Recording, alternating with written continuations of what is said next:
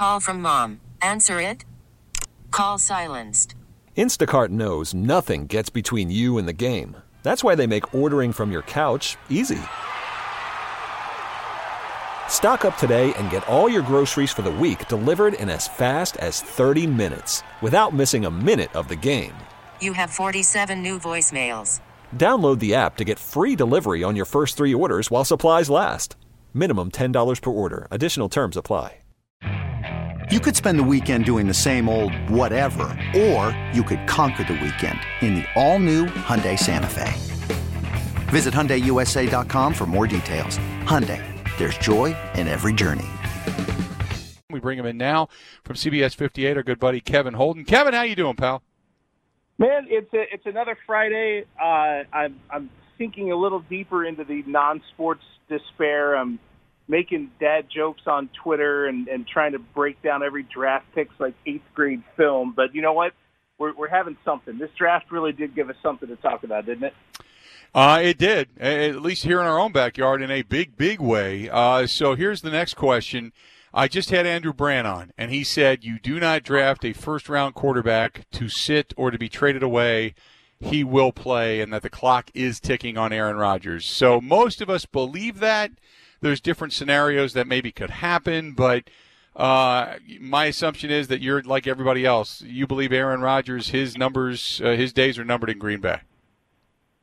I mean, I think I think eventually that's something that you could look at, but I think it's and I wish I was around Wisconsin in 2005 when Rodgers was drafted because I'd be curious to know how people felt in that moment about Favre because he spent three more years with the franchise. I think you know, if you're talking about Aaron Rodgers spending three more years with the with the Packers, that's still a legitimate thing. I mean, I think he's got a chance to do something big for these, you know, these three years. I think eh, there the shift in in how they approached their personnel in this draft, what they did, uh, you know, with helping out in the backfield and getting a guy like Josiah DeGuara that can play in these different positions. If Aaron Rodgers can throw against a stacked box, if the, if the box can be stacked more often, uh, that is only going to help him at this stage in his career. And he hasn't shown a, a marked drop off in numbers, but but uh, anyway, I'm straying from the point, which is it is a first round pick, it is a quarterback, and it is a strikingly similar situation to 2005. So there's some point down the road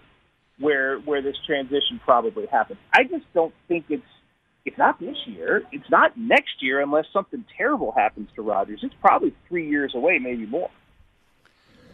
Um, like you said, unless something terrible happens, you hope at that point in time that you at least know whether or not Jordan Love's your guy. You know what I mean? Well, yeah, that's and that is a big, big part of it. And you know, the early part of Aaron Rodgers' career, there were a few games that were out of hand, and they let him play, and it was a small amount, but he had a chance to play a little bit here and a little bit there. And and the Packers had a a fair idea. I remember going into Rodgers' first season as a starter in 2008. The consensus was this dude's good, and and he had not been severely tested in the battles of a, a regular season game, but he had had enough of exposure uh, for people to know what he was. And, and I think you'll see the same thing with Jordan Love. You're going to see games uh, where the Packers are up by enough, or you know, I'd probably in a case or two maybe where they're down by enough that you'll see Jordan Love late in the game and uh, and he will get the chances. That, I agree with you that, that you don't take a guy like that in the first round and just let him watch and nothing else over the course of these years. Uh, so I think you'll see some stuff from from Love. I don't know about in this first year, maybe one or two late game appearances, nothing more, but you'll see something from him. So uh, we find out that we are going to get NASCAR back. Uh, the first sport really to announce that it's coming back. They're going to do it without fans. Uh, they're going to run a condensed schedule. We're going to have something, anything that's going to be on television now that uh, you're going to be able to kind of follow and follow, follow. This may be a great. This may be the reason NASCAR is doing it because their popularity has fallen off over the last few years. And uh, now they're going to be the one that everybody's going to be watching because something is now back and those personalities can start to rise. Good move or bad move for NASCAR? I think it's a great move for NASCAR. Now, you do have to be safe, obviously. Uh, NASCAR is a little bit of a different situation in that the athletes, if you you know, I know there's a debate as to whether NASCAR drivers are athletes. The participants in the sport are inside of something else. You know, in football and baseball and basketball, the athletes collide with one another. the participants in NASCAR are inside of machines, and, and so you have a, a built-in distance that comes from that. So they, they did have that advantage. I think you hit it spot on about NASCAR wanting to take advantage of an opportunity right now. And I think the entire month of May is about to be about this. If I'm looking in my COVID 19 crystal ball, I think the next three weeks or so are going to be about how the leagues respond to what the future looks like. What, you know, Major League Baseball's come up with stuff day after day about how the schedule could play out, whether it's in Texas and Florida and Arizona, or whether it's home stadiums and how they do spring training and that sort of thing. The NFL is uh, about a week away from releasing its schedule, we believe. And so I think all of the sports are about to do that, and someone, some sport, had to be the first one to take the step. Uh, again, I, I am all about doing this when it's safe. If it is not safe, I don't want to do it. But if NASCAR is doing this and the NFL comes up with a system that makes it viable and it releases a schedule, I think you're going to see the other sports quickly fall in line because they're all competing for the sports fans' attention. NASCAR is going to get a nice piece of the fans' attention the rest of May and into June. And if baseball and basketball can get back safely, uh, it's going to be supported and, and enjoyed like like never before. I think even if there are no fans in the stadiums, it's still going to be huge. If they pull this off in the first couple of weeks and minimally risk the drivers, the teams, the those that are putting on the broadcasts, uh, how quickly do you see Major League Baseball and the NBA go? Okay, we're back. Yeah, they. I think they they accelerate the timetable, or at the very least, they get out of the the uh, possibilities phase because that's what we're in right now, right? Like every day you say you you hear a different twist on a plan, but you don't hear the plan. You just hear these twists. So I think once if NASCAR on May 17th runs out and then three or four days later it runs out and it's good to go and it goes to Charlotte and it does well, uh, we're going to enjoy the heck out of it with Matt Kenseth behind the wheel for the first time in five years. Uh, if that happens and it's a safe thing, then those plans, if they aren't rolled out already, they're going to be rolled out rapidly. And, and in baseball's case, I think by then they may have a framework in place and they might roll that out right about the same time that first race happens in Darlington. That's May 17th. You're talking about three weeks of spring training and an opening day around July 1st. That that seems based on the numbers, based on the curves. Again, unless you get a spike uh, that that changes things, that seems pretty reasonable to me. July 1st seems like a reasonable date to start with stuff. No fans, but at least they can play. Uh, talking with uh, Kevin Holden from CBS 58, the sports director there uh, here in Milwaukee. Um, now we get on to baseball, and I know baseball they keep tinkering with different ideas.